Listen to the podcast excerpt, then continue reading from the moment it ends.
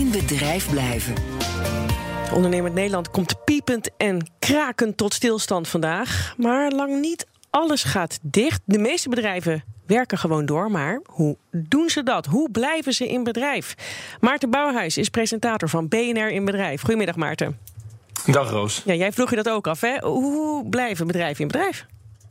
Ja, dat is inderdaad heel boeiend. Want zelf heb je het gevoel van alles gaat stoppen, alles komt tot stilstand. Uh, mijn dochter zit naast mij, die mag meekijken hoe papa op de radio is. We werken vanuit huis. Heel goed. Uh, en, en hoe doen ondernemers dat? Maar ik spreek veel ondernemers, natuurlijk uh, ook heel veel ondernemers in mijn netwerk. Ik heb het ook op LinkedIn een berichtje gezet.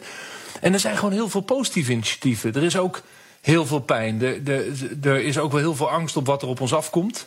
Uh, dat is duidelijk. Daar gaat het natuurlijk bij ons op de zender ook de hele tijd over. Maar er zijn ook positieve initiatieven en bedrijven die proberen te redden wat er te redden valt. En die wil ik heel graag delen om ondernemers ook te inspireren. Samen mm -hmm. elkaar te laten inspireren. Ja, en je hebt voor ons vandaag een voorbeeld? Ja, absoluut. Ik zag een berichtje voorbij komen van Boerschappen. Dat is een maaltijdbox uh, uit Brabant. En die richt zich ook, die komen uit Breda, dus die zitten al wat langer in, in Oh, ja. deze soort van uh, crisis.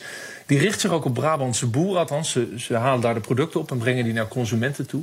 En ze gaan zich nu specifiek richten op, uh, op zorginstellingen. En dat was voor mij uh, de reden om uh, ondernemer Stijn Marcussen even te bellen. En mijn eerste vraag was gewoon, ja, wat voor bedrijf heeft hij eigenlijk? Normaal gesproken hebben wij een bedrijf die boodschappenboxen levert aan particulieren. Bovendien hebben we een groothandel en de producten die wij in ons bedrijf verkopen, halen wij direct bij boeren vandaan. Binnen een keten van ongeveer 12 uur. Dus wij rijden s ochtends rijden wij langs een, ja, een, een veertigtal boeren. En die producten liggen einde van de dag uh, in keukens, uh, overal in Brabant en ook landelijk. Um, dat is onze normale gang van zaken. En dan zeg je het al, Brabant. Uh, je werkt vanuit Breda en, en je werkt veel met Brabantse boeren. Dus deze coronacrisis is voor jullie al net wat langer aan de gang. Ja, wij zijn vorige week vrijdag zijn wij in protocol gegaan al. En vanaf toen zijn wij al uh, maatregelen gaan nemen. Dus wij zijn al anderhalve week zijn wij wel bezig met dit virus. En je bent als ondernemer ook gaan kijken, wat kan ik doen? Uh, en hebt daar ook, laten we zeggen, je aanbod ook richting zorginstellingen in aangepast. Wat, wat voor nieuwe uh, propositie heb je in de markt gezet? Wat wij gedaan hebben afgelopen dagen is dat we, we kregen heel veel vragen van zorginstellingen, van ziekenhuizen, die toch zagen dat hun personeel en patiënten in de problemen kwamen. En wij zijn eigenlijk naar concepten gaan kijken die passend zijn bij die behoeften. En dan praat je over uh, kant-en-klaar maaltijden, dan praat je over maaltijdboxen om een paar dagen vooruit te kunnen. Maar dan kijk je ook naar maaltijdzakken, zodat mensen makkelijk en eenvoudig in 20 minuten kunnen koken. Wij kunnen heel makkelijk bepalen wat er in zo'n box moet zitten. Dus onze software die, die kan mee, onze logistiek gaat mee. We komen natuurlijk elke dag bij die boeren al. Dus we zijn gewoon gaan kijken waar is in deze markt vraag naar. En dat zijn we gaan ontwikkelen afgelopen weekend. En dat, is, uh, dat begint nu een, een, een, ja, een grote vraag te, te geven. Ja, komen de orders binnen voor het nieuwe idee?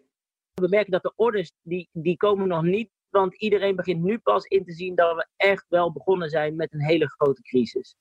En dat betekent dat we nu heel veel contact hebben met zorginstellingen, dat we contact hebben met andere partijen die nu behoefte hebben om oplossingen te bieden om mensen te voeden.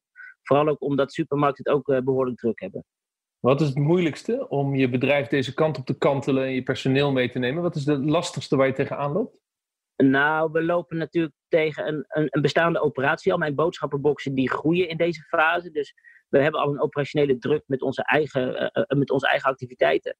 Um, we merken toch ook wel een angst bij personeel. Dus we moeten ook heel erg goed waken voor de veiligheid van onze klanten en personeelsleden. Uh, het, het, het, is allemaal niet makkelijk. Het betekent wel dat we heel goed uh, protocollen moeten maken en naleven en blijven bijsturen. Mag ik je veel succes wensen met in bedrijf blijven? Jazeker, dankjewel. En dat zei Steen Marcussen van Boerschappen. Je hoorde hem in gesprek met Maarten Bouwhuis. Ja, en Maarten wil dus graag weten hoe jij in bedrijf blijft kan door hem een LinkedIn-berichtje te sturen. Je kan hem ook een mail sturen via inbedrijven.bnr.nl. Morgen spreek ik Maarten weer.